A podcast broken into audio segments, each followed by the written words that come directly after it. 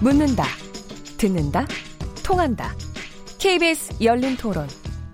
듣고 계신 청취자 여러분 감사드립니다. 들으면서 답답한 부분은 없으신가요? 궁금한 점은요? 그렇다면 함께 토론에 참여하시죠. 유료 문자 샵 구칠삼공을 이용하시면 됩니다. 단문은 오십 원, 장문은 백 원의 정보 이용료가 있습니다. 스마트폰 어플리케이션 케이비에스 모바일 콩을 통해서도 무료로 참여하실 수 있습니다. 케이비에스 열린 토론은 언제나 열려 있습니다. 듣고 계신 케이비에스 열린 토론은 매일 밤 한 시에 재방송됩니다. 공직에 계신 분들이 더 청렴하고 투명하고 이래야 되는데 채용 비리로 해가지고 있는 게 얼룩진다는 게 참 가슴 아픕니다. 아예 그런 일이 있으면 다시는 공직에 발을 들일 수 없도록 강력한 처벌을 해야 되지 않을까 생각합니다. 내가 옛날에 경험이 한 번 있어요. 무슨 공사인가 그런데 일억서를 넣은 적이 있는데 나중에 알고 보니까 미리 다 짜맞춰놓고 형식적으로만 그런 게 대부분이었어요. 그 잔재가 지금도 남아있다고 보는 거죠. 그 사람의 능력을 평가하는 데 있어서 외부에서 어떤 인사나 다양한 채용 방식을 개발해야 되겠죠. 너무 화가 났어. 그야말로 다른 사람 배려를 전혀 안 했다는 얘기잖아요. 진짜 있는 사람은 더 가지려고 하고 없는 사람은 계속 없게 돼 있다는 얘기예요. 아, 저는 취준생이니까 짜증났어요. 많은 사람들이 그거 하나의 목표를 가지고 준비를 하는데 몇몇 인원들이 노력 없이 쉽게 간다는 것 자체가 힘 빠지고 노력을 할 필요 없다는 생각이 이제 각인될까봐 안타까운 것 같아요. 학연, 지연, 혈연 엮여지는 한국 사회에서 끊어질 수 없는 메비우스의 띠라고 생각을 하거든요. 끊어질 수는 없지만 신고센터를 양성한다든지 뭐 아니면은 내부 고발이라든지 이런 거에 있어서 좀 비밀스럽게라도 얘기할 수 있는 대책을 사회적으로 마련해야 될 것 같아요. 네. 네, 맞습니다. 바로 그렇게 사회적인 대책을 마련하기 위해서 저희가 토론회도 하고 그리고 여러 조사도 계속해서 진행돼야 될 것 같습니다. 오늘 케이비에스 열린 토론 공공기관 채용 비리 의혹에 대한 어, 실태와 대책에 대해서 토론 진행하고 있는데 청취자 의견도 많이 또 오셨습니다. 아, 콩으로 행복한 엄마 아이디 쓰시는 분, 비리는 아니라고 봅니다. 워낙 채용이 규칙적이지 않고 정보가 밝은 직원들 덕, 덕분에 직원들 친척이 많지요. 운전직, 기능직, 임시직은 직원 친척이나 아는 사람인 게 어찌 보면 당연하죠. 비리가 아니라 정보의 문제라고 봅니다. 근데 뭐 요거는 조금 더 그렇게 그렇게 보실 일은 아니고 이런 것도 다 좀 불공정한 거죠. 휴대폰 뒷번호 이오칠공 번님. 고용세습은 이번 정부만의 문제가 아닌 건 압니다. 그러나 중요한 건 노조가 개입하고 노조의 힘이 무소불위라는 사실입니다. 이제는 더 이상 노조가 약자가 아닙니다. 고용세습도 노조의 입김이 들어간다는 것만은 부인할 수 없을 것 같습니다. 휴대폰 공삼오팔 번님. 고용세습은 서울교통공사에서 처음 적용된 개념이 아닙니다. 강성노조에서 공식 비공식으로 알려진 고용세습이 있었고 이번에 부각된 것입니다. 휴대폰 칠일삼오 번님. 채용 비리 문제는 드러나지 않았을 뿐이지 공공연한 사실로 인식되고 있습니다. 이제라도 전수조사 철저하게 해야 한다고 생각합니다. 여러분들 뭐 이미 다 아시겠습니다만 국민의 인식들이 이렇다는 거 청취자 어, 분들의 메시지에서도 알 수 있으실 겁니다. 오늘 어, 이 주제에 대해서 소병훈 더불어민주당 의원님, 박성중 자유한국당 의원님, 진성준 서울시 정무부 시장님, 최진영 변호사님 네 분과 함께 토론하고 있습니다. 제가 오늘 저 이 부에서 계속해서 하겠지만 서울교통공사의 딱히 된 문제보다도 사실 지금부터 이 문제를 어떻게 풀어가느냐 하는 부분에 대해서 지금 이 부를 조금 시간을 썼으면 좋겠는데요. 일단 서울시가 그 저 감사원의 조사를 지금 이제 쭉 전수조사를 얘기하시기 때문에 감사원 감사를 공식 요청하겠다고 그러는데 지금 현재 만약 감사 청구를 한 건지 만약 어 감사가 된다면 어떤 부분이 진행되는 건지 이것도 좀 궁금합니다. 요거에 대해서 아주 짧게만 얘기하시겠습니다. 예, 예, 네네. 예, 네. 예, 시월 이십삼일 날 감사원에 공익감사를 청구했습니다. 그리고 십일월 오일 날 감사원이 감사를 하기로 그렇게 결정을 해서 네. 현재 감사에 착수된 그런 상태입니다. 네, 그렇게 되면 전수조사하는 겁니까?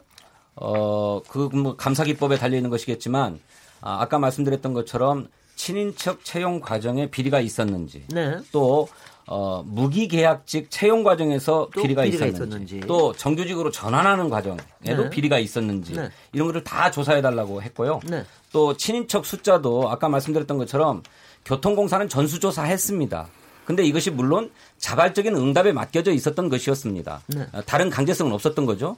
그러니 강제적인 수단으로 감사를 해서 친인척 숫자도 정확하게 밝혀냈으면 좋겠다라고 음. 하는 것이 서울시의 의견으로 그렇게 감사 청구를 했습니다. 시간이 얼마나 걸립니까?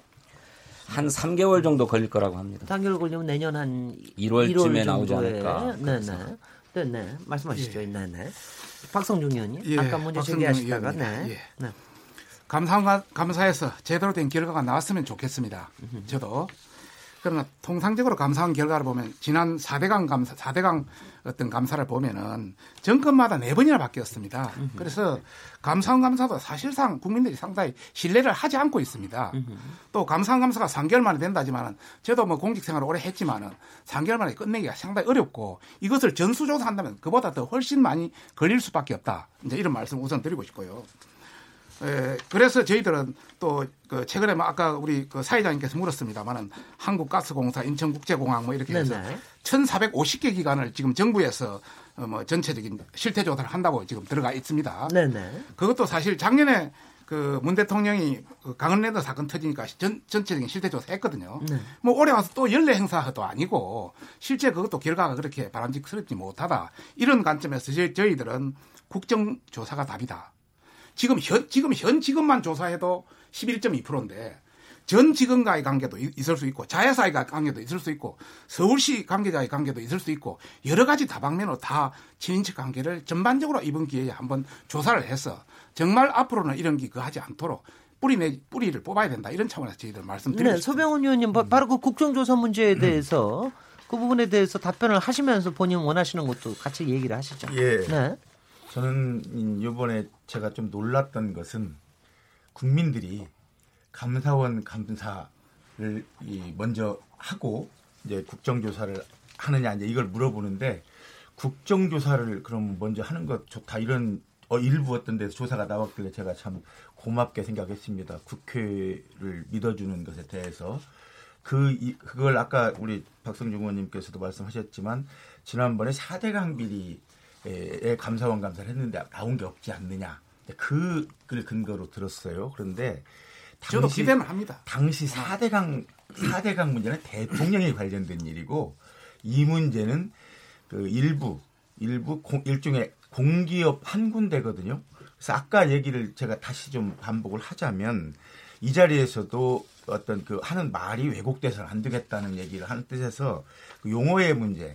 그러니까 고용 세습이라는 건 현실이 실제가 아니다는 것. 그 부분은 정확히 짚고 갔으면 좋겠고요. 네. 채용 비리도 잡아도 좋겠고. 그리고 네. 숫자의 문제는 제가 아까 말씀드릴 때 이 숫자가 과장되고 왜곡되는 데에서 제가 그 숫자를 말했던 겁니다. 뭐냐면 그, 이, 그 이튿날 일부 언론들이 얼마나 그 뒤집었는지는 그 여러분들이 잘 아실 겁니다. 그래서 그 부분을 정확히 짚어야 되겠다는 뜻에서 말씀드렸고 제가 국정감사 현장에서 계속 함께 있어, 있으면서 본 것 중에 하나 지금 많이 말씀을 하시는데 전수조사 문제입니다. 네. 전수조사를 그 자리에서 교통공사 사장이 설명을 했습니다. 그리고 대부분 이해하고 넘어갔어요. 그때는 뭐였냐면 그 전수조사를 만 칠천 명 전체를 일일이 한 게 아니고 백삼십구 개 부서의 그 담당자들에게 그 친인척 관계를 물어달라. 음, 그리고 거기에 그런 그런 단서가 붙어 있습니다. 또 휴가를 갔거나 휴무이거나 자리에 없는 사람은 옆에 사람한테 물어봐서라도 그걸 한번 알려달라 한 정도로 이걸 그 심각한 조사가 아니었고 네. 아까 우리 진성준 부시장 말씀하신 것처럼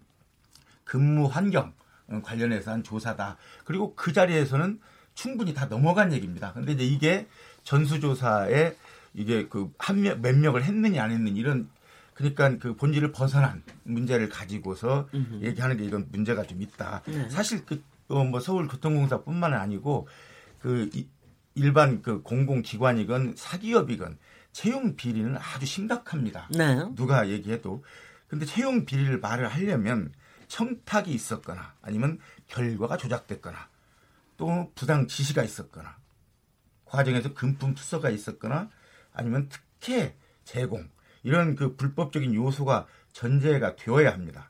근데 이번 그 서울교통공사 같은 경우는 단순히 전환 과정에서 친인척이 포함되어 있다고 해서 이를 고용 세습이나 그 채용 비리로 낙인 찍어버리면 그 당사자들에게는 대단한 그 인격 모욕이 될 수 있고 대단히 심각한 일을 일으킬 수도 있습니다. 그래서 더불어민주당은 그래서 더불어민주당은 더불어민주당 입장은 뭡니까? 그래서 감사가 끝난 다음에 국정조사 하게 할 수 있다 이겁니까? 어떻게 되는 아, 겁니까? 지금이라도 네. 구체적인 사례가 나온다면 으흠. 그 사례가 나온다면 그걸 검토해서 충분히 국정조사를 할지 어, 아니면 감사원 감사를 할지 걱정 결정을 하겠다는 겁니다. 근데 국정조사를 한다라고 그러면 서울교통공사에 대해서만 국정조사를 하는 건가요? 어떻게 되는 건가요? 이, 이 지금 국민들이 원하는 것은 네. 이번 문제로 서울교통공사의 문제만 다루자는 건 아닐 겁니다. 왜냐하면 네. 많은 국민들이 분노한 건 그 채용상의 비리, 특히 공기업 비리를 말씀하시는데요. 그렇기 때문에 예를 들면 이제 뭐 과거 강원랜드를 비롯한 그걸 아예 조사하지 않았, 않았지 않습니까? 국정조사는 안 했죠. 네, 그래서 네네. 몇몇 그 드러난 사실 사항들에 대해서는 국정조사를 같이 하자. 아, 그러면 네. 그것도 국민들이 원하는 것일 것이다. 네. 그래서 그걸 안 받아들이지 않을 이유가 없다. 네, 이렇게 생각합니다. 그 저기 여기서 요거까지만 하고서 네, 그다음에 네, 최진영 변호사님 네. 드리겠습니다. 네, 그래서 그래서 박성중 의원, 의원님 그래서 지금 보니까 정의당도 이 부분에 대해서 굉장히 문제 제기를 네. 하면서 네. 강원랜드 채용 비리 의혹도 같이 포함을 해서 국정조사. 하는 거로 찬성을 하는 것 같은데 얼마든지 좋습니다. 네 그렇게 해서 근데 지금 이거 한 가지는 어떤지 모르겠습니다. 이게 이게 지금 감사가 진행이 되는데 그거를 기다려서 하는 해도 괜찮다고 동시에, 생각하시는지 동시에 해도 괜찮고 동시에 해도 괜찮고 또 감사 지나고 나서 해도 괜찮고 하지만 네. 저희들은 감사 감사 결과에 대해서 뭐 네. 어느 정도 신뢰는 하지만은 으흠. 그러나 지금까지 아, 그것도 또 네. 체크해 봐야죠. 체크해 보고 네. 이중으로 체크하는 게 더 낫지 않느냐 예, 이런 예. 차원이죠. 네, 근데 이렇게 되면 최진영 변호사님 네. 오늘 변호사님이 나오신 본령으로 좀 들어가서 네. 만약 여기서 왜냐하면 사람들이 굉장히 궁금해요. 어, 과, 과연 여기서 만약 채용 과정에서 어떤 정말 비리가 있다 그리고 특혜 채용이라고 볼만하다라고 하는 게 나온다면 그리고 그게 나올 수 있다라는 건 어떨 때 확실하게 그걸 얘기할 수 있는지 그리고 음. 그게 나온다면 어떤 조치가 가능한 건지 음, 법적으로는 어떻습니까? 어, 기본적으로 지금 어, 최근 지난달 중앙일보의 단독 보도를 보면은 네. 이게 그 이천십육 년 오월 이후 그러니까 그 이천십육 년 그 구의역 사고가 있었던 전으로 해서 그때에 그 입사했는 분들이 있습니다. 그래서 그 단독 보도를 보면은 그때 누구 들어온 누구는 누구 아들이다. 이 사람은 누구 동생이다. 그런 얘기가 거의 공공연한 비밀로 얘기했다라고. 뭐 얘기를, 저도 개인적으로 많이 들었는데요. 예, 그런데 네, 결국 그런데 문제는 네. 뭐냐면 여기에서 그 사람 누구냐? 네. 이거 완전히 내부 고발자에 대해서 신원 내놔라는 소리 아니겠습니까? 음흠. 그렇기 때문에 여기에서 그런 식으로 압박한다는 것은 저는 현저히 부당하다고 생각합니다. 그렇기 네. 때문에 그런 부분은 앞으로 이제 그렇죠. 아, 그렇기 때문에 그런 부분은 네. 앞으로 이제 국정조사나 아니면은 감사원 감사를 통해서 네. 확인을 할 부분인 것이지 왜 지금까지 아무것도 없느냐라고 하면서 한 문제 제기한다는 것은 굉장히 어, 그 부적절하다. 특히 최근 같은 경우에는 이 교통공사 내에 있는 게시판도 사실 문 닫았다가 최근에 압박을 하니까 다시 열었지 않습니까? 그걸 네. 통해서 사실상 제보하는 것을 입막음했는 거나 마찬가지 아니겠습니까? 그런데 지금 와서 그 사람 누구냐라고 지적한다는 것은 저는 그 부분에 대해서는 현저히 문제가 있다. 네. 그리고 다시 이제 앵커께서 말씀하신 질문으로 질문, 돌아간다고 네. 하면은 네. 말 다들 지금 말씀하시는 것처럼 누구 뒷돈을 주고 들어왔다. 음. 그거는 사실상 이 공기업 같은 경우에는 공무원으로 의제되기 때문에 네. 돈을 준 사람, 받은 사람은 뇌물죄로 해서 처벌이 될 겁니다. 알겠습니다. 그리고 더불어서 음흠. 그와 같은 그 이 취업과에 관한 업무를 방해했는 부분이기 때문에 그 부분이 이제 어 업무 방해나 아니면은 그 공무집행 방해 이런 부분으로 해서 처벌될 수가 있고 네. 그 부분이 밝혀지면은 당연히 그 취, 취업과 관련된 규정상에 어 어떤 뭐 특별히 그 부정해서 들어왔다고 하면 그걸로 해서 사실상 해고가 될 수 있는 그런 상황이기 때문에 이 부분에 있어서는 굉장히 그 조심스러운 접근과 함께 명확한 책임을 책임을 규정할 필요가 있지 않나 싶습니다. 네네. 그러니까 변호사님, 네네. 어, 제가 여기서 실명을 거론 공개해라는 말씀이 아닙니다. 여, 네, 여기서 하라는 건 아무개가 누구의 아들이다, 아무개가 누구의 뭐 친척이다. 이것만으로는 이것만으로는 채용 비리라고 할 수 없다는 것입니다. 음. 그건 인정하시지 않습니까? 그런데 음. 그 누구의 아들이라는 이유로 그 누구가 직권을 남용했다든지 부당하게 지시를 했다든지 그래서 특혜 채용하게 했다든지 하는 사례가 있다면 단 한 건이라도 정면으로 제기해 주시라는 말씀이에요. 음. 그런데 저희들이 서울시가 국정감사를 받았습니다마는 우리 행정안전위원회로부터도 받고 또 국토교통위원회로부터도 받았습니다. 그런데 고용세습이라고 서울시청에 와서 시위까지 하셨던 저 당의 원내대표가 계시지만 단 한 건도 어떤 사례가 그런 채용 비리가 있었다라고 얘기하신 바가 없었습니다. 아, 혹시 그런 제보는 안 들어옵니까? 그래서 네네, 그걸 말씀드리려고 합니다. 박성중 의원님. 네. 지금 우리 진성준 부시장님 옛날 뭐 위원도 하시고 해서 나는 좀. 아 오늘 너무 다 네 분이 다 정치에 밝으세요. 네. 그래서 그런 줄 알더만은 네. 좀 실망을 많이 했습니다. 어, 당초에 그 천구백십이 명에 대한 부분 친인척 관계가 있다는 부분을 서로 스크린 조사해 보면 느낌이 있을 수 있고 그 다음에 이번에 느낌이요? 예. 충분히 거기에 대한 위반, 잠깐 위반. 느낌만 말씀하시면 안 되죠. 내가, 내가 심정이라고 네. 잠깐, 부시장님, 내 말 끝까지 들으세요. 그래서 저희들이 감사원 감사를 의뢰하지 않았습니다. 아니, 그 보도가 나온 직후에 했습니다. 가만히 있어 보세요. 너무 이야기할 때는. 제가 표현을 더 완화시켜서 이야기한 겁니다. 네. 차라리 더 세게 내 이야기하고 싶지만은 예, 뭐. 천구백십이 명에 대한 부분을 서울시에서 조사를 해보면 충분히 거기에 대한 정빙이라든지 이런 관계를 얼마든지 서로 크로스체크하면 나올 수가 있다. 그다음 두 번째는 이번에 정규직 한 백십이 명에 대한 부분도 스크린 해보면 충분히 나올 수 있다. 만약에 어떤 확고한 의지만 있으면 또 하나까지 더 말씀드리고 싶은 것은 거기에 대한 걸 구체적인 명단을 제시하고 구체적인 그걸 제시하라는데 사실 이, 뭐 이야기 안 하려고 했습니다. 지금까지 저희들이 공개 안 했습니다만은 우리 그 저 민주당에서 한 건도 없다고 막 이야기하고 있습니다. 저희들이 채용 비리 신고센터에 접수된 건이 지금 이렇게 삼백 건 가까이가 들어 있습니다. 그건 지금. 여러 공사들을 얘기하는 거죠. 예, 네, 여러, 네. 여기는 아, 여러 공공기관. 여기는 서울교통 말입니다. 한 건도 잠깐. 건. 네. 네, 네. 그러니까. 서울교통공사부터 네. 서울교통공사가 대부분이고요. 네. 여기는 보면 뭐 많습니다만 서, 그러니까 서울교통 서울연구원, 대한교직원 공제, 해양환경공단, 뭐 서울교통공사는 많고 가스안전공사, 뭐 한국전력검침원부터 다 있습니다. 네. 그래서 고발을 하시면 될 텐데. 네. 아니 의원님 그걸 구체적으로 한번 그 어떤 사례가 있었는지 한번 말씀해 주세요. 고발을 하세요. 그럼 구체적으로 그렇게 그래서 채용비가 있으면 고발하십시오. 그래서 그래서 일단은. 갑의 입장에서 자기들이 현 여러 가지 실태가 있기 때문에 서울시에서 조사하고 감사원에서 조사해서 무슨 결과를 보고 나서 거기 만약에 부족하다 하면 우리도 우리 지금 각 상임위를 통해서 지금 조사가 들어가 있습니다. 네. 전체적인 정, 어, 스크린을 하고 있습니다. 우리도 여기에 대한 그걸 제법만 믿고 그대로 할 수는 없는 거 아닙니까? 네. 뭔가 우리도 뭔가 예, 확고한 어떤 증명 자료라든지 기타 어떤 증거가 있어야 되지 않겠습니까? 네. 그런 차원이라는 말씀을 드리고 싶고 정말 책임을 지는 공공기관 서울시라면 먼저 나서서 이런 거는 본인 자체부터 스크린해야 된다. 이런 말씀을 아니, 드리고 있습니다. 그런데 제가요. 아니, 아니 지, 죄송합니다만 제가 요거 좀 한번 여쭤보겠습니다. 그러니까 제보가 들어온 경우에는 그 제보 확인하고 여러 가지 문제 제기를 하실 수가 있는데 그 정부에서도 전수조사가 들어간다고 얘기를 하는데 저는 요새 굉장히 이 프라이버시에 대한 게 이게 굉장히 심각하게 보호가 심, 아, 그 쉽지 않은 문제라고 생각이 되는데 전수조사를 해서 친인척 관계다 이런 거를 다 따지는 게 이게 적법한 겁니까? 본인이 응하지 않으면 본인이 응하지 없습니다. 않으면 못 하는 네, 거 아니에요?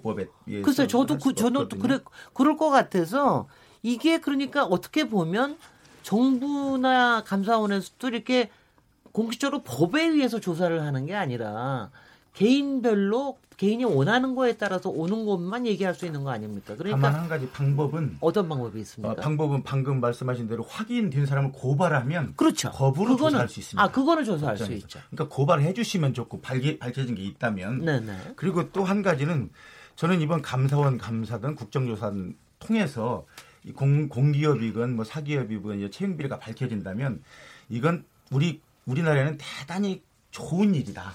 왜냐하면 바로 이것이 적폐라는 겁니다. 그렇습니다. 이 적폐를 네네. 없애는 일에 네네. 정말 이런 일부터 시작을 해야 되는데 저는 네네. 너무 좋은 기회다. 네네. 그래서 밝혀진 게 있다면 검찰이 조사할 수 있도록 개인정보보호법에 의해서 조사할 수 없게 만들지 말고 네네. 검찰이 조사할 수 있도록 고발을 해달라. 그 얘기를 제가 아니, 그러면 서울시나 감사원이나 다 필요 없는 기관이죠. 아니요, 근데 아니 그리고 아니 근데요, 박성중 의원님 확인된 게 그런 없어요.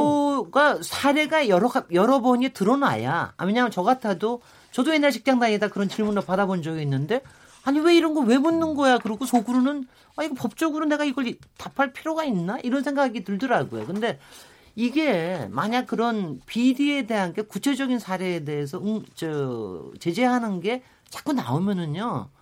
이거는 분명히 좀 고쳐질 수는 있을 것 같거든요. 왜냐하면요, 저는 저는 솔직히 뭐 지금 진, 진성준 의원님 계속해서 뭐 여러 가지 교통공사에 여러 얘기를 하시지만 사실 여러 곳에서 하여튼 루머인지 어떤지 모르겠는데 이런 얘기들이 굉장히 많이 돌아가고 있는 거는 사실인 것 같습니다. 예, 예. 저도 그건 인정합니다. 네, 네. 그러니까 네, 진성준 부시장님. 어, 잘못된 네. 과거의 관행이 있었겠지요. 네. 어, 누구나 다 아는 사람이 누구 있으면 그 사람에게 전화해서 잘 좀 봐달라고 전화하고 싶고. 그리고 뭐, 그리고 위촉직 같은 거는 또 쉽잖아요. 또 막 그래 아, 왔고 네. 또 네. 지금 논의가 되고 있는 이른바 무기계약직 이분들의 저 업태나 네. 저 직렬이 막 우리 저 노, 노량진 고시촌에서 출근하고 공부하고 하는 청년들이 막 가겠다고 하는 그런 직, 직종들이 아니었습니다. 과거에는. 네. 주로 뭐 서비스직들, 예, 노, 네. 이를테면 선로 안전점검, 심야 시간에 보수하고 뭐 안전문 고치고 다 이런 일들을 했던 분들이에요. 네. 근데 요즘은 워낙 청년 실업이 심하기 때문에 그런 직업에조차도 경쟁률이 센 게 사실이죠. 그렇습니다. 따라서 단 한 건의 비리도 없어야 된다는 것이 서울시의 원칙이고 네. 그건 뭐 여야 할 것 없이 모든 국민의 바람이라고 저는 생각합니다. 네, 네. 그래서 차제에 감사원 감사를 엄격하게 해가지고 문제가 드러나면 드러난 대로 발본색원 하자라고 네. 하는 것입니다. 근데 다만 그간의 국정조사의 경험을 많이 보았지만 국정조사에서 정말로 어, 차분하게 또 냉정하게 그런 비리들을 잘 발라내 왔던가 그런 게 아닌 것 같다. 일방은 정치적 공세로 일관하고 또 일방은 그것을 엄호하기에 바빴던 게 현실 아닙니까? 그래서 저는 이제라도 국회가 냉정하게 이성을 갖고 접근하겠다고 한다면 저 국정조사 마다할 일이 없다고 생각합니다. 네. 분명해야 될 것은 아까도 말씀하셨지만 정당하게 채용되었다고 한다면 그것이 친인척이라고 해서 문제 삼을 수 없는 음. 것 아닙니까? 음. 그러니까 친인척이라고 해서 예, 예. 네. 특혜를 받아서도 안 되지만 여기 마찬가지로 음. 친인척이라고 해서 불이익을 받아서도 안 되죠. 당연히 이런 말씀. 그런 건 당연한 말씀이었습니다. 네, 이제 최진영 변호사님. 어, 그렇습니다. 이제 왔는데요. 네네. 아까 그 시청자 중에 네. 잊지, 잊을 수가 없습니다. 비제이알. 제가 알기로는 이게 배째라 뭐 이런 것으로 알고 있는데요. 그분이 말씀이 머리를 탁 쳤습니다. 맞아. 중요한 바보야. 중요한 것은 과정이야. 이건 아니겠습니까? 네네. 지금 그, 이, 그 서울도시정보공사 같은, 이, 그, 어, 공사 같은 경우에는 채용 과정에 두 번의 불공정이 있었던 겁니다. 첫 번째 불공정은 뭐냐. 이천십육 년 오월 달에 구의역 사건이 있은 이후에 그, 그 해 유월 말에 박원순 시장님께서 앞으로 위험의 외주화를 방지하기 위해서 안전직렬, 이거 정규직화 하겠다. 그렇게 했는 그 시점에 이렇게 해서, 아, 이거 빨리빨리 들어와라. 이 빨리 들어와라. 어쨌든 비정규직으로 들어오면 이거 충분히 짧은 시간 내에 들어간다. 그렇게 해서 그 시점에 많은 사람들이 지금 그 비정규직으로 들어왔단 말이에요. 확인된 건가요? 그런 부분이 그, 그 전으로 해서. 그렇지 않습니다. 네. 확인된 거 아니에요? 어쨌든, 네. 그, 그 부분에 대해서, 네. 저, 예. 그렇게 하시고. 그런 이후에 그 첫 번째가 그 부분이, 그 부분에 대한 이른바 내부 정보 독점이라든가 이런 부분에 대한 논란이 있, 있는 것이 하나의 그. 알겠습니다. 과정의 불공정이고 아까 그 김 의원님 말씀하셨듯이, 아, 박 의원님 말씀하셨듯이 한 번 점 점프한 다음에 그 다음 점프하는 과정에 있어서의 불공정이 정말 중요한 불공정인데요. 아까 말씀하신 것처럼 이 부분에 있어 가지고 시험을 치겠다라고 서울시에서 아마 부시장님도 결재를 했을 가능성이 높다고 합니다. 그러니까 그때에 있는 이 민노총 산하의 이 직역에서 시험 못하겠다, 시험 거부했습니다. 그렇게 하니까 실제로 응시율이 삼십칠 퍼센트밖에 안 됐어요. 그런데 어떻게 되느냐? 백 퍼센트 시험 쳤는 사람들 중에 백 명 중에 구십삼 명, 네 명이 합격해버린 거예요. 그러니까 이 노조가 어? 어 이거 어떻게 되냐? 야 빨리 빨리 쳐. 원래는 그래서 이천십육 년 이전에 채용된 사람들 같은 경우에는 자, 원래 시험을 보고 이천십칠 년부터 채용된 사람은 내년에 시험을 보려고 했는데 어 이거 뭐 거의 형식적 시험이네. 야 빨리 빨리 시험 보게 하, 할 테니까 원래 시험 다시 보도록 해달라라고 서울시에 요청을 했습니다. 그러니까 서울시에서 아니 내년에 본다고 해놓고 왜 갑자기 보냐고. 그러니까 또 집회와 시위를 했습니다. 결국 이런 부분도 그런 식으로 해서 시험이 어떻게 해서 구십사 퍼센트가 다 합격할 수 있는 시험이 어디가 있겠습니까? 그래서? 아까 말씀하셨듯이 시험을, 시험을 고, 그거는 제가 조금 설명 그렇게 해서 네, 아까 네, 일반 네. 업무직이라고 하셨죠. 만약에 이게 단순히 기존에 있던 분들을 전환하는 것이 아니고 지금 식당 식당에서 일하시는 분, 목욕탕에 일하시는 분, 이용사, 면도사, 세, 그 세탁소, 매점 이런 분들 다시 한번 같이 공채 한번 해보십시오. 거기도 백 대 일은 될 겁니다. 아니까 변호사님. 네, 진성준 부시장님 아직 다시 교통공사로 넘어갔습니다. 그 아까 설명으로 올라간 그 저 네. 시험 문제는요 채용 시험이 아니고 승급 시험이었습니다. 조금 설명드리면 기존에 그렇게 무기계약직으로 있었던 분들이 삼 년 이상 고용된 상태였다면 그분들은 칠 급으로 전환키로 했습니다. 칠 급이 서울교통공사의 제일 말단 직급입니다. 그런데 삼 년이 채 안 된 분들은 안 된 분들은 칠 급 보로 정규직으로 전환하되 시험을 봐서 합격을 하면 칠 급으로 승진한다는 거였습니다. 그런데 노조가 노조가 시험 보지 말고 전부 다 칠 급으로 전환해라 라고 얘기하면서 시험을 보지 말라고 했던 거예요. 그런데 서울교통공사 시험을 강행했고 삼십사 퍼센트가 시험을 봐서 칠 급으로 승진을 한 겁니다. 그리고 그렇게 승진율이 합격률이 높아지니까 이제 노조원들이나 그 시험 보지 않은 저 무기계약직 근로자들이 우리도 시험 보게 해달라라고 요구해서 노조가 그렇게 요구한 거고, 그래서 서울시가 받아들여서 그때 시험을 보지 않은 육십오 퍼센트에게 시험 기회를 주기 위해서 합의해 줬던 것입니다. 그런 것이고요. 또 하나, 아까 뭐 자꾸 그 말씀 하시는데 식당이나 목욕탕이나 이런 데서 일하셨던 분들 대부분 다 십 년 이상씩 이미 무기계약직으로 채용되어서 그 회사에서 근무하고 계셨던 분들입니다. 그분들이 앞으로도 계속 근무해야 될 것이기 때문에 계속 무기계약직으로 둘 게 아니라 정규직으로 전환하자고 한 것이에요. 그런데 이분들은 연세도 많이 드셨습니다. 그래서 정년이 되어가지고 퇴직하면 그거 전부 다 공채할 겁니다. 네.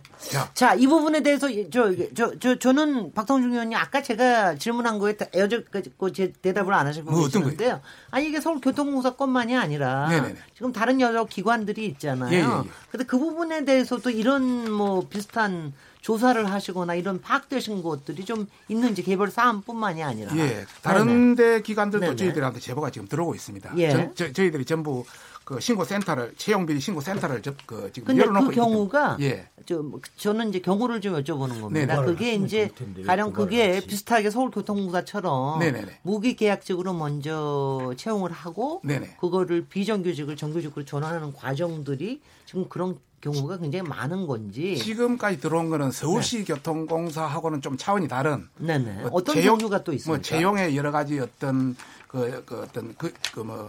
뭐랄까 특혜 어떤 개념이 도입된다든지 위에서 네. 압력을 넣어서 하게 했다든지 네. 시험 성적에 약간 조작이 있다든지 네. 뭐 이런 개념들의 이제 이야기들이 있고요. 아니 그런데 그동안 예. 아니 왜냐하면 제가 왜 이걸 질문을 드리느냐 하면은요. 예.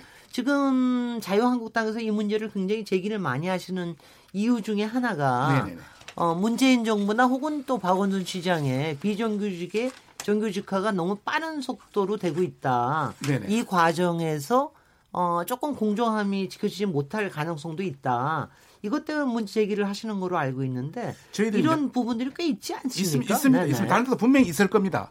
저희, 있을 겁니다. 예, 예. 있을 겁니다. 아직은, 예. 네. 아직은 저희, 네. 아직은 뭐 정확한 증거가 그 아, 네, 네, 내놔야 되니까. 네. 저희들이 이제 문제 삼는 것은 박원순 시장이 서울시장을 지금 팔 년을 넘게 하고 있습니다. 그러면 박원순 시장이 서울교통공사하고 팔 년을 지, 지휘감독을 했습니다. 그런 관점에서 상당 부분이 지금 문제가 되고 있는 상황이고, 그래서 적폐 중에 적폐라면 박원순 시장이 적폐다는 말씀을 드리고 싶고, 두 번째 문제를 삼고 네. 있는 것은 네. 이 문제가 전부 민주노총 산하의 노조원들에 관련되는 부분들이 대부분이 많습니다. 네.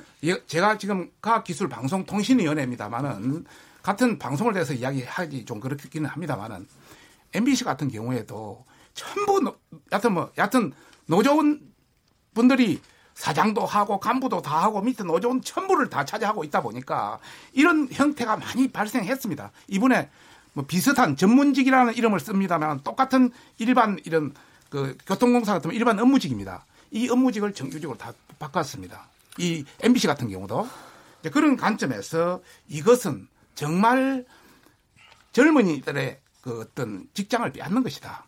젊은, 가만히 놔두면 젊은이들이 백 대 일, 오십 대 일 공채해가지고 들어갈 자리를 이번 서울시 같은 경우는 이랬습니다. 자기들은 젊은이 자리를 안 뺏었다고 하지만은 원래 정원이 만 오천 명입니다. 양쪽 합쳐서. 네. 그래, 두 개 공사를 합치면서 천, 천, 천 명, 천이십오 명인가 이십구 명을 줄이려고 자기 계약 발표까지 했는데 그것도 무시하고 정원 이천 명을 너리가 이 애들을 올린 겁니다.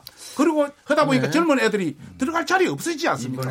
그런 관점에서 네. 저희들이 소병, 문제 제기를 하고 알겠습니다. 대한민국 경쟁력을 위해서 이거는 반드시 잡아야 된다는 차원에서 말씀드리는 겁니다. 네네. 더불어민주당 소병훈 의원님. 네. 이번에 이제 국정감사 마지막에 종합국감이 있었습니다. 그래서 그때 서울시 그 도시철도공사 관계자들을 증인으로 채택해서 물어봤습니다. 그리고 확인을 했는데요.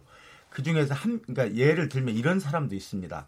이천일 년에 기간제 비정규직으로 서울시에 들어갑니다. 아니, 그, 그 교통공사 일을 시작합니다. 그리고 그 사람이 이제 이 년을 기간제로 일을 하면 비정규직, 아, 저, 무기계약. 무기계약으로 해줘야 되는데 그걸 하, 그 당시에 할 수가 없, 하질 않았어요, 되게. 그러다 보니까 이천팔 년에 무기계약직이 됩니다. 이천일 년에서 이천팔 년, 칠 년 만에 무기계약직이 됩니다. 그리고 그 사람이 십 년 만에 이천십팔 년에 이번에 일반직이 됐습니다. 나이가 오십이 넘습니다. 이 사람 곧 퇴직합니다. 그러면 어떻게 되느냐. 그 일반직이 됐기 때문에 서울시에는 그 자리가 정규직이 되는 겁니다. 서울시에 직장이 하나 늘어난 겁니다.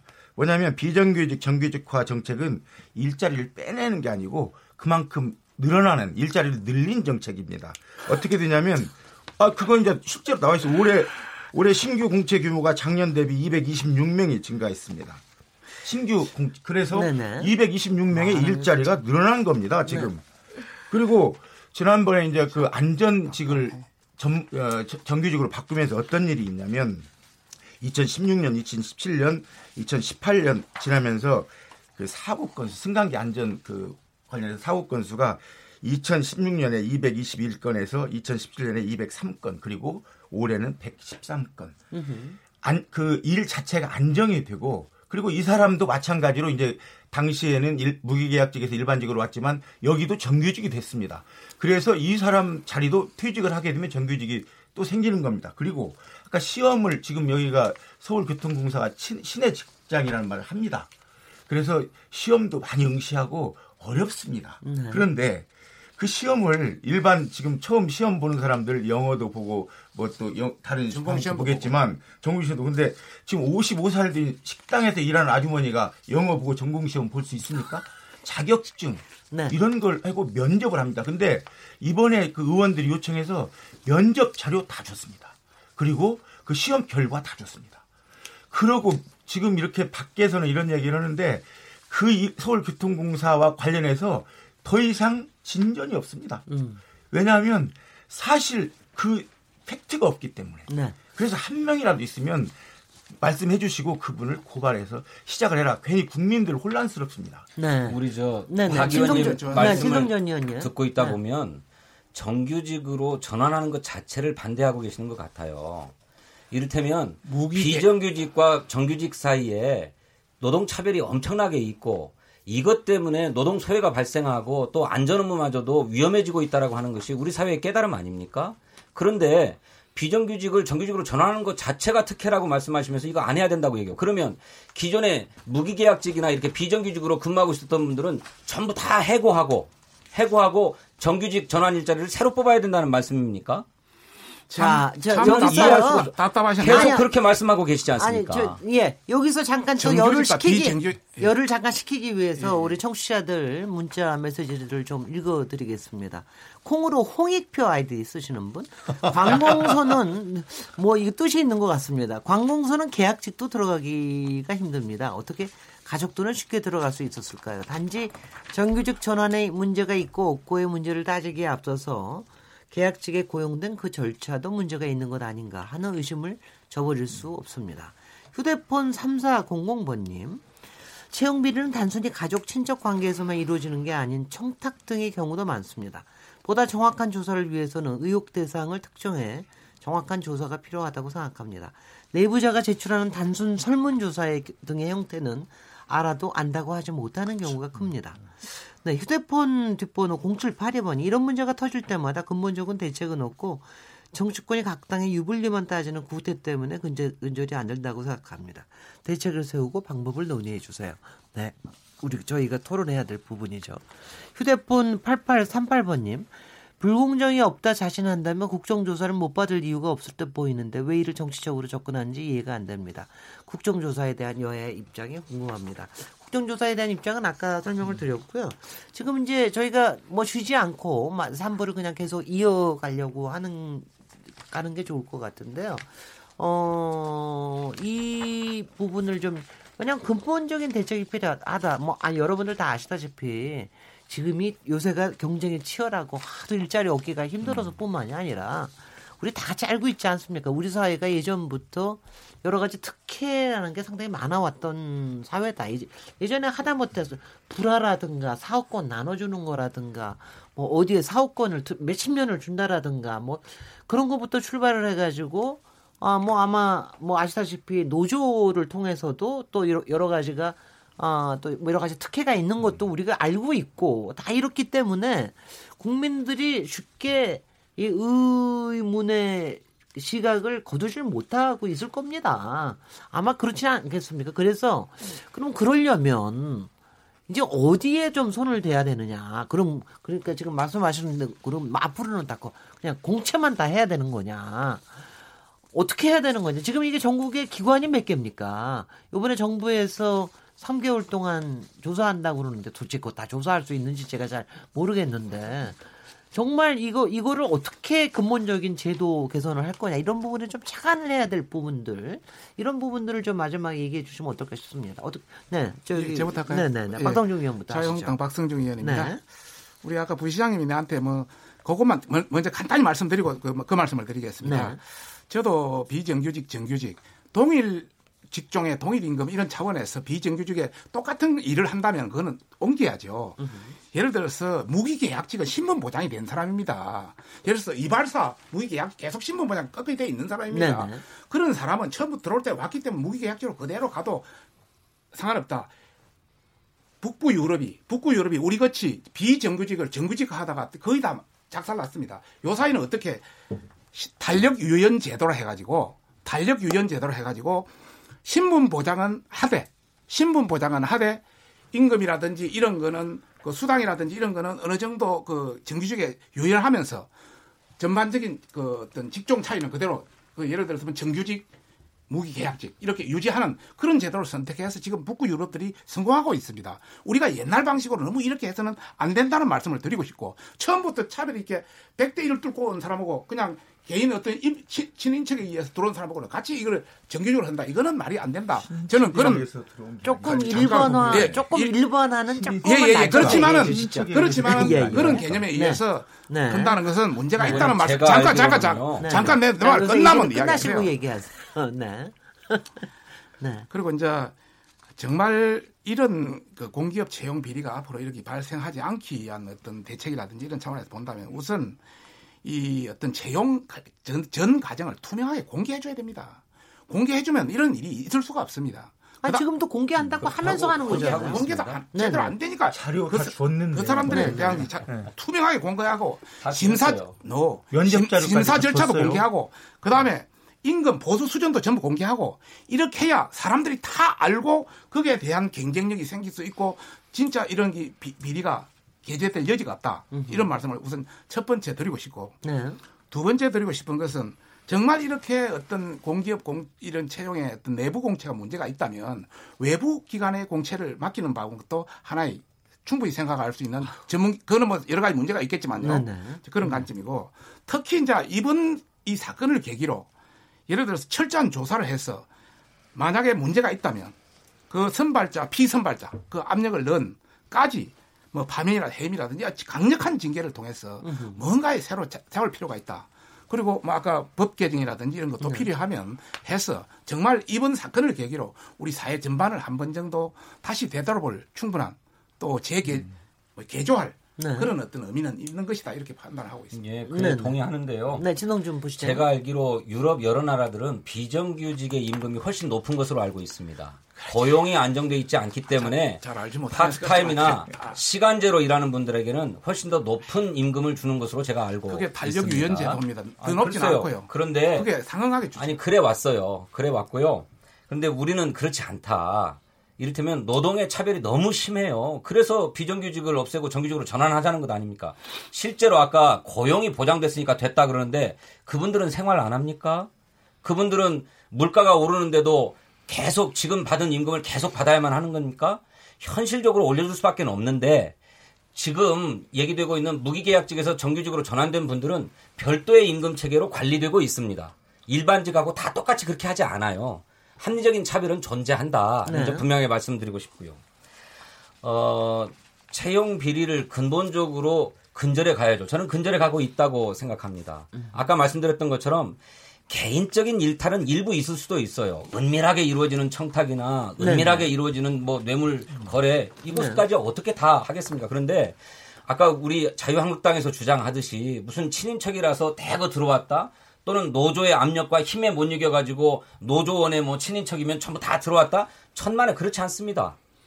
저희들이 그런 채용 과정들을 다 점검했기 때문에 한번 조사를 해봤자니까 너무 자신하지 아니 그러니까요. 그런 과정들을 다 점검해봤기 때문에 조직적이고 그, 계획적인 비리는 없는 것 같다. 다만 그렇게 자신 있다면 개인적 아니 그러니까 드릴 말씀입니다. 개인적인 일탈이 있을 수도 있기 때문에 그것은 조직적인 일탈이 됐든 개인적인 일탈이 됐든 감사원 감사를 냉정하게 해서 드러나면 상하게 엄벌에 처하자라고 하는 것입니다. 그런데 의원님 제가 답답한 것은요. 우리 자유한국당이 국정감사 기간에 취했던 태도는 태도는 그저 그럴 가능성이 있지 않느냐. 는 것만을 가지고 고용세습이라고 몰아붙이고 채용비리라고 몰아붙여 왔다는 것입니다. 아이고 공무원 네. 공무원 다 됐습니다. 네, 네. 시간이 네, 네. 없어요. 아니 근데 아니 근데 저 공무원이 다 됐다 그러시면은 오늘 저기 진성준 부시장님의 스탠스는 공무원으로 아주 제, 제가 보기에는 아니, 저는 아주 제대로 잘 돼 있는 것 같아요. 아니, 국회의원이나 정치인들은 근거 없는 우를 막대기 하는 것입니까? 아니, 저는 저는 그렇게 의정 활동 안 했습니다. 아니요, 뭐 그거 그러니까, 제가 그러니까 네, 네. 이제 제가 한번 예예 예, 최진영 변호사님한테 먼저 얘기를 드리겠습니다. 좀 전에 그 진 부시장님이 어, 박 의원님한테 비정규직의 정규직화를 반대하시는 겁니까? 그런 사람이 서, 세상에 어디 있습니까? 더 잘 되게 하는 것이지 왜 안 되게 한다고 있어요? 생각을 하십니까? 네. 아니, 정규직으로 전환해서 그렇게 하는 것을 적절히 어떻게 보면 해 나간다고 하는 것은 경제 사정에 의해서 한다는 것은 좋은 방향이죠. 그렇지만 좋은 정책적인 의도가 좋은 결과를 낳는 것은 아니란 것이죠. 이번에 그 최근에 나왔는 그 통계를 봤을 때 보면은 이게 이천십일 년에 정규직이 천 명이 늘고 비정규직이 사만 천 명을 증가한 걸 끝으로 해가지고 이천십이 년부터 이천십칠 년까지 연속적으로 정규직이 비정규직보다 더 많이 늘었는데 원래는 이런 흐름이 완전히 뒤집혀버린 거예요. 오히려 이번 정권 들어가지고 비정규직의 정규직화를 강하게 밀었는데 오히려 비정규직이 늘고 대형 사업자 중에 비정규직이 칠 년 만에 정규직 폭을 앞질러버린 그런 현상이 일어났단 말이에요. 네. 좋은 의도가 과연 합적, 합, 합당한 결과를 가지고 오는지 그런 부분에 대해서를 우리가 생각을 해봐야 되는 것이죠. 네네. 왜 그걸 왜 다 정규직 만들죠? 왜 안 하고 싶겠습니까? 그런데 오늘요, 그, 오늘요 그, 정규직 비정규직 이 문제보다는 고용 비리의 음, 가능성의 근절 대책에 대해서 조금 더 집중해 그렇죠. 주시죠. 그, 네, 감사합니다. 네네. 그리고 다시 한번 이, 이 부분에 있어서 또 왜 왜 그 얘기하는 고용 세습, 노사 협약 이런 부분이 왜 문제가 되느냐 하면은 아시다시피. 청년들의 일자리를 뺏어가기 때문에 그런 거 아닙니까? 사실 제가 이 방송 준비를 하면서 장하성 실장님이 지어준 이게 한국자본주의 이권 왜 분노해야 되는가라는 책을 제가 읽어봤습니다.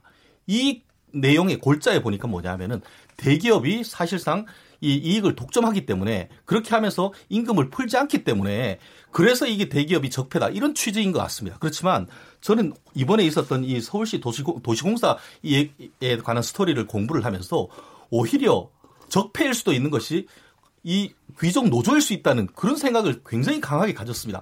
물론 이것을 듣는 그 이 민주노총에 계시, 가, 계신 분들이 굉장히 이 부분에 대해서는 불편하게 생각할지는 모르겠습니다만 기존에 했던 어떤 그 노조에 가입했는 그런 분들에 대한 어떤 기득권을 강화하는 그런 속에서 청년의 일자리는 오히려 지금 없어지고 있는 겁니다. 그러면 만약 주장하신다는 그 노조에서 가지고 있는 어떤 특권이나 이런 것들 없으려고 그러면 어떻게 그렇죠. 비리를 근절을 하실 그렇습니다. 수 있는 그렇게 해서 지금 공기업뿐만 아니고 됩니까? 이천십육 년에 고용노동부에서 네. 대기업 전체 국내에 있는 기업 한 이천칠백여 곳에 대해서 노사단체 협약을 조사했는 결과가 있습니다. 거기 보니까 정년퇴직자나 장기근속자 자녀 등에 대해서 자녀에게 입사시험할 때 가산점 주거나 우선채용, 특별채용 주는 데가 네 곳 중에 한 곳 정도 됐어요. 네네. 그리고 눈여겨볼 것이 민주노총 소속 사업자 칠백오십 곳 가운데 이번에 더 많습니다. 삼십칠 퍼센트 고용 규모 천 명 이상 대기업 중에 삼십오 퍼센트가 그런 조항을 가지고 있었단 말이에요. 네네. 결국 민간에서요. 그렇죠. 중, 중소기업보다는 대기업. 아니 제가 얘기하는 거는 민간에서. 민간. 그렇죠. 민간 영역. 네, 민간 영역. 공공기관. 그러니까 민간 영역 같은 경우에 지금 말씀드렸는데 네. 강성노조가 있는데 고용의 대물림 같은 임단협이 많다는 겁니다. 아, 예, 예. 그렇기 네. 때문에 네. 물론 이게 공공기업 같은 경우에는 법적 근거를 갖고 하기 때문에 다르긴 합니다만 여전히 이게 보면은 어, 아름마름 들어오는 아까 지금 그 이 삼 그 삼사공공 쓰신 분이 뭐라고 했습니까? 아, 그 홍익표 아 홍익표님 공공기관은 네, 계약직으로 들어가는 네, 네. 분도 쉽지 않다고 했습니다. 아니에요. 그게 현실입니다. 그런데 아, 이런 식으로 술술술술술 들어가고 아, 알고 봤더니 누구 그런 것들은 막 섞어서 말씀하시면 안 돼요. 그러면 네. 서울시 같은 사람들이 억울하고 공무원들이 네. 진짜 억울합니다. 지금 네. 민간 기업의 민주노총이나 노조의 그런 특권들을 말씀하셨습니다만 공공기관 어디에 그런 특권이 있습니까? 글쎄요. 어 참. 의원님 한숨 쉬지 마십시오. 이건 분명하게 해야 됩니다. 아니, 왜 억울한 피해자들을 만들어내십니까? 공공기관하고 저기 민간 기업하고는 이거는 구분해서 구별은 하는데 지금은 제가 사적 영역에서의 어떤 그것을 말을 쓰는 건 맞습니다. 과거 공공기관의 그 사규에 이런 것은 있었어요. 산업 재해로 목숨을 잃거나 직장을 잃게 되는 상황의 경우에는 그 자녀나 배우자를 특별 채용한다라고 네네. 하는 게 있었습니다. 그런데 네. 이것도 국정감사에서 이천십삼 년에 지적받아서 이것도 없앴습니다. 음흠. 당시에는 가장이 자기 가족의 살림을 다 책임지는 것 아닙니까? 그런데 갑자기 산업재해를 당해가지고 더 이상 일을 할 수 없다. 그래서 생계를 이어가기 위한 수단으로 노조들이 요구하고 그걸 받아줬던 것입니다. 예. 그런데 이제는 이것마저도 부당한 특혜다라고 해서 폐지되지 않았습니까? 네. 그런데 네. 그냥 다른 사례들을 막 넣어가지고 그게 전부 공공기관의 비리인 것처럼 또 교통공사의 비리인 것처럼 얘기하시면 억울하죠. 네. 아까 말씀드렸죠. 여지, 여지는 달라서 말씀해 주셨어요. 충분한 여지는 있다. 그 예. 말씀만. 그럼요. 아니 왜 여지만 가지고 자꾸 비리로 뭐라고 치십니까? 그 상세히 좀 다른 얘기하라고 그러니까 제가 한 네, 말씀 이제, 드리겠습니다. 이제 다, 다른 분들은 저기 하시고 음. 소병훈 의원님께 예. 얘기하겠습니다. 완전 고용 상태라면 음. 네. 뭐 비정규직, 정규직 무슨 의미가 있겠습니까? 그런데 지금 현재 우리나라 같은 경우는 비정규직이 너무 많다 보니까 정규직으로 전환을 좀 시키는데 어, 어떻게 하냐면 직종에 따라서 합니다. 무조건 다 하는 게 아니고 꼭 그 이게 이, 이 자리는 정규직이 해야 될 자리라면 정규직이 하고 그렇지 않은 자리는 비정규직으로 놔두고 일반 기업에서는 이게 많습니다. 그렇지 무조건 비정규직을 정규직으로 한다? 그렇지 않습니다. 그리고 지금 이 이런 이제 채용비리 아까도 말씀드렸지만 이런 적폐 예, 예컨대 아주 이게 유, 어쩌면 전형적인 적폐일 수도 있습니다. 누구한테 부탁하고 일자리 구하고. 근데 저는 이게 첫 번째로 그 정부의 의지가 중요하다고 생각을 합니다. 상시적으로 채용비리를 감시 감독하고 있다는 그 시그널이 국민들한테 가야 돼요.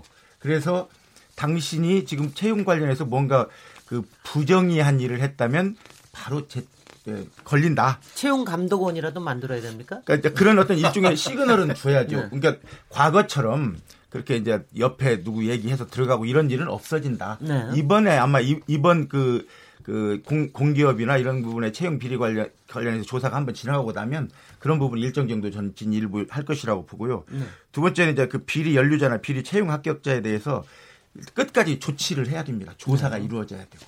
네. 그래서 그걸 보면서 반면교사를 삼아야 된다는 생각이 들고 또 하나는 법적 근거를 마련하고 제도적 허점을 검토를 해야 되겠다. 예, 예. 지금 지난번에 이제 우리 중앙공공기관은 지난 채용비리 사태 이후에 공공기관 운영에 관한 법률이 개정됐습니다. 음. 그래서 중앙공공기관은 처벌이 가능합니다. 네네. 하지만 아직도 지방공기업이나 지방공공기관에 대해서는 법적 근거가 없습니다. 네. 예, 지난 그래서 법률을 지금 개정안을 제가 낸 게 있는데 네. 그런 부분이 빨리 어, 채용이 그, 통과가 된다면 아마 지방 공기업, 지방 공공기관에 대한 비리도 처벌을 할 수 있다 법으로. 그래서 네. 이제 아, 시간이 이제 도, 토론 거의 마무리할 시간인데 오늘 조금 더 오늘은 이제 워낙 열정적인 분들이 나오셔서 마무리하시는 말씀도 굉장히 많으실 것 같아가지고요. 아마 각기 한 일 분 삼십 초 정도씩 여태까지 하셨던 말씀을 좀 종합을 하셔도 좋고 아니면 어떤 부분에 좀 중점을 두셔도 좋고 해서 한 일 분 삼십 초씩 얘기를 하시도록 하겠습니다. 어, 아무래도 야당에 먼저 드리는 게 좋을 것 같죠? 저, 박성준. 뭐, 네, 네. 박성준 의원님 먼저 저, 하십시오. 좀, 좀 이따 하겠습니다. 네네. 그러면은 진성준 부시장님보다 먼저 하시, 하시죠. 예. 네. 어... 우리 국민들 모두가 이번 서울교통공사의 이른바 친인척 채용 비리 의혹 때문에 굉장히 많이 속상하고 분노해 하시는 줄 잘 알고 있습니다. 저희들은 어, 무기계약직의 채용 과정 그리고 일반 정규직으로의 전환 과정에서 결단코 조직적인 채용 비리나 어, 뭐 계획적인 일탈은 없다고 생각하고 있습니다만 만에 하나 개인적인 일탈이 있을 수 있기 때문에 에, 서울시가 자체로 조사하기보다 객관적인 입장에서 조사할 수 있는 감사원 감사를 청구했습니다. 그래서 감사원이 그 감사를 받아들여서 이제 감사가 진행되고 있는 만큼 감사 결과가 나오면 그래서 만에 하나 채용 비리가 드러난다면 그것이 조직적인 일탈이 됐든 개인적인 일탈이 됐든 일벌백계 할 것입니다. 네. 그리고 이번 음, 이를 계기로 해서 두 가지 당부드리고 싶습니다. 하나는 정말로 우리 사회가 채용 문제만큼은 공정한 사회로 거듭났으면 좋겠습니다. 이것을 위해서 우리 소병훈 의원님 발의하신 지방 공공기관 채용에 관한 법률 네. 꼭 좀 입법되었으면 좋겠고요. 네. 더 나아가서는 민간 기업들의 공정한 채용도 보장해주는 공정 채용 절차법 같은 것이 빨리 입법되었으면 좋겠습니다. 네, 네. 저, 네. 어, 그리고 또 한 가지는 이렇게 우리 사회가 아픈 문제를 제기하는 것은 당연한 것입니다만 우리 국회와 정치권에서도 제발 사실관계에 입각해서 냉정하고 이성적으로 문제를 제기해 주셨으면 좋겠습니다. 네. 저희들이 저희들의 잘못을 무조건 덮겠다는 것 아닙니다. 알겠습니다. 있으면 있는 대로 드러내서 달게 처벌받고 책임지겠습니다. 알겠습니다. 그러니 이성적으로 문제를 제기해 주셨으면 좋겠습니다. 네, 최진영 변호사님. 네, 문재인 대통령께서 취임사로 기회는 공정하고 과, 아, 기회는 평등하고 과정은 공정하며 결과는 정의롭다고 했습니다. 이 문제가 불거지니까 어, 이 교통공사 내에 소통 한마당이란 것을 잠정 폐쇄했습니다. 소통의 장이 불통의 장이 됐던 것입니다. 문제가 제기되니까 최근에 다시 문을 열었다고 하는데요. 이런 식으로 해서 제보를 못하게 하는 여론 통제라고 밖에 볼 수 없는 것 가능성이 굉장히 높지 않겠습니까? 이런 부분에 대해서 서울시에서 하나하나 좀 세심하게 배려를 해주셨으면 감사하겠고요. 더불어서 지금 국정감사를 요청하는 것이 야사당 일치해서 얘기를 하고 있습니다. 더불어서 최근 여론조사를 보면은 국정조사를 해야 된다는 지지도가 육십 퍼센트, 이십 대 같은 경우에는 거의 칠십 퍼센트에 해당할 정도로 강력한 국정조사를 요청하고 있습니다. 그것을 통해서 결과가 드러나지 않는다고 하면은 오히려 박 시장님의 어떤 정치적 위상이 커질 수 있다는 것 좀 다시 말씀드리고 싶습니다. 네, 박성중 의원님, 자유한국당 박성중 의원님. 예. 지금 현재 그 채용 비리 관련해서. 정말 서울교통공사는 물론이요. 전국의 이 공기업이라든지 정부 출연기관 상당히 여지가 있다. 가능성이 있다. 그래서 그걸 무겁게 받아들여야 된다 말씀을 드리고 싶고 이걸 증거를 대라든지 구체적 행위를 대라. 이런 것을 말할 그런 계제는 못 된다. 앞으로 감사원 감사라든지 국정조사를 통해서 상당 부분이 나올 것이라고 저는 보고 있고 저희 야당도 여기에 대한 구체적인 거는 지금 증거 채집에 들어가 있다. 이런 말씀을 우선 드리고 싶습니다. 네. 두 번째는 사실 우리 그 나라가 지금 굉장히 어렵습니다. 경제적으로. 특히 청년 실업은 팔 점 팔 퍼센트에서 한 사십만 명이 청년 실업 상태. 진짜 잠재적 실업률은 이십삼 퍼센트 네 명 중에 한 명이 청년이 실업자입니다. 그런 청년 실업의 기회를 이렇게 비정규직의 어떤 무리한 정규직 전환으로 끊는다면 이것은 굉장히 국가적 재앙이다. 앞으로 우리 대한민국이 성장하는데도 지금 밑에 하청이 탄탄한 청이 받쳐줘야 그 조직이 성장하는데 상당히 문제가 될 여지가 있기 때문에 지금부터라도 정책 방향을 전환해서 대한민국의 미래를 보고 좀 해줬으면 좋겠다는 말씀을 드리고 싶고 네. 뭐 문재인 대통령도 열심히 하려고 하는 측면에서 뭐 이런 문제가 발생했겠지만은 지금이 바로 그 모멘텀의 단계다 이런 말씀을 드리고 싶습니다. 네, 네. 마지막으로 더불어민주당 소병훈 의원님. 예, 지난 미국 대통령 선거에서 가짜 뉴스가 어떻게 선거에 영향을 미쳤는가. 많은 사람들이 알고 있습니다. 우리나라 역시 요즘 가짜 뉴스로 아주 몸살을 앓고 있는데요. 제가 그 이번에 초선 의원으로 국정감사를 쭉 보면서 그 사실이 어떻게 그 뭐랄까 요리가 되고 있는 걸 봤습니다. 그래서 제가 네. 제가 그걸 보면서 아 나는 이렇게 저렇게 정치를 하지 말아야 되겠다라는 생각을 했는데요. 이게 뭐가 문제냐면 국민들의 판단력을 흐리게 하는 겁니다. 우리 국민 얼마나 우수하고 훌륭합니까? 이 국민들이 하나로 힘을 합해서 뭔가를 만들어간다면 어, 아무리 어려운 일도 다 헤쳐나갈 수 있다고 생각하는데 그 국민들에게 잘못된 정보를 주거나 왜곡된 사실을 알려줘가지고 그 국민들, 이 우수한 우리 국민들이 잘못된 방향으로 간다면 이게 얼마나 불행한 일인가. 저는 이번 그 국정감사를 보면서 정말 솔직하고 그다음에 정확한 진실만을 얘기하는 그런 사회가 됐으면 좋겠다는 생각을 했습니다. 예, 이제 마칠 시간인데요. 오늘 케이비에스 열린 토론 공공기관 채용 비리 의혹 실태와 대책에 대해서 토론을 했는데요. 워낙 뜨거웠습니다. 여러분들 아시다시피 이번 국감 중에 사학 유치원, 사립 유치원 비리 문제와 그리고 공공기관의 채용 비리 의혹 문제, 이 두 가지가 이제 굉장히 큰 이슈로, 특히 이것이 이제 민생에 관련되는 것이고 많은 국민들의 삶과 그리고 우리가 가지고 있는 공정성 그리고 저, 그 불편 부당함 이런 부분을 건드리는 거기 때문에 굉장히 많이 관심을 끌었던 것 같습니다. 제가 보기에 굉장히 다행스러운 거는요, 어, 이게 국감에서 그냥 한번 제기하고 끝나는 게 아니라 그 이후에 상당히 아주 세심하게 어, 그, 저, 향후에 추진이 되고 있는 것 같습니다. 사립 유치원에 대해서도 조사도 계속되고 있고, 물론 공방도 있지만, 그 다음에 향후에 입법에 대한 것도 얘기되고 있고, 제도 개선도 얘기되고 있고요. 아마 오늘 이 얘기한 채용 비리에 대한 것도 아마 감사원 조사도 꾸준하게, 그리고 국가에서도 조사한, 정부에서 조사하는 것도 꾸준하게 해야 되겠고요. 저는 그리고 야당에서도 굉장히 문제 제기를 굉장히 좀 더 적극적이고 능동적으로 해주시는 거는 굉장히 필요할 것 같습니다. 그런 어, 저희가 개인 보호, 정보 보호에 관련된 법이 요소 굉장히 강하기 때문에 정말 구체적으로 제기를 하면서 그거를 헤쳐나가는 이런 전통이 생겼으면 좋겠습니다. 오늘 토론에 참여해 주신 소병훈 더불어민주당 의원님, 박성중 자유한국당 의원님, 진성준 서울시 정무부시장, 최진영 변호사님, 네 분 모두 열띤 참여에 감사드리고요. 저는 내일 일곱 시 이십 분에 다시 돌아오도록 하겠습니다. 감사합니다. 감사합니다. 감사합니다. 감사합니다. 감사합니다. 아.